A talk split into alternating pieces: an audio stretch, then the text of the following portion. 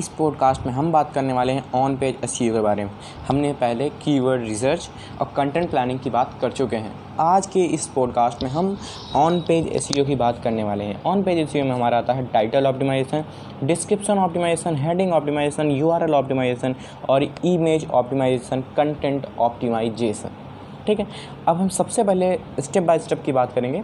सबसे पहले हमारा आता है टाइटल ऑप्टिमाइजेशन अब टाइटल को आप शॉर्ट रखिए मतलब छोटा जितना छोटा हो सके उतना छोटा रखने की कोशिश कीजिए एंड नंबर्स यूज़ कीजिए। ऑड नंबर यूज़ करना है हमको हरदम मतलब जैसे thirty three thirty seven thirty five ऐसे नंबर आपको यूज़ करने हैं।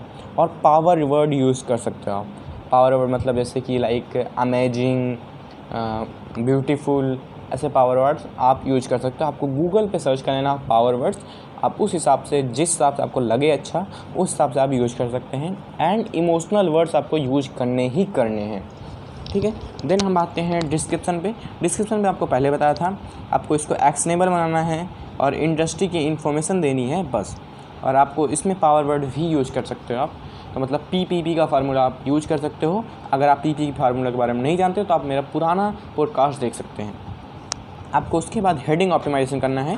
हेडिंग ऑप्टिमाइजेशन के लिए जो हमारा टाइटल रहेगा एच वन टैग में रहेगा और फ़र्स्ट हेडिंग जो रहेगी एस टू में रहेगी सेकेंड हेडिंग रहेगी एस टू में रहेगी एस टू में रहेगी और थर्ड वाली एस थ्री में रहेगी।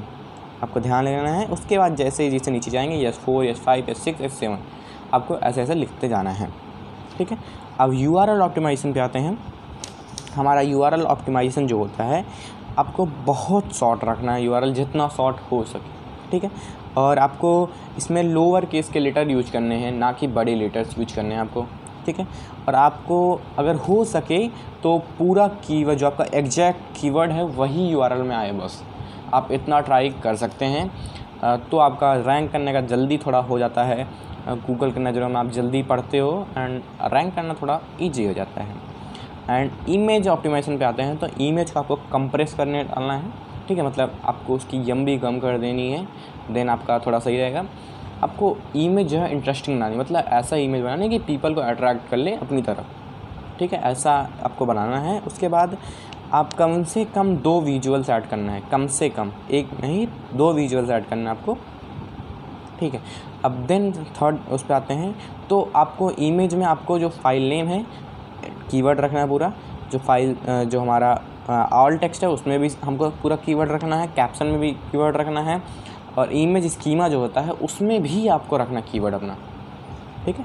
अब कंटेंट ऑप्टिमाइजेशन में आते हैं। कंटेंट आप लॉन्ग फॉर्म में लिखिए टी ओ सी यूज़ कीजिए इंटरनल लिंकिंग यूज़ कीजिए ईजी टू रीड होना चाहिए। ठीक है? और सी टी ए पक्का दीजिए। मैं सी टी ए के पक्का कॉल टू एक्शन मतलब एक टास्क दे दीजिए उनको कि आपको टास्क एक करना है इस ब्लॉग पोस्ट के बाद। तो उम्मीद करता हूँ आपको समझ में आ गया होगा कि कैसे करना है ऑन पेज एस तो अगर आपको पॉडकास्ट अच्छा लगा तो शेयर करें।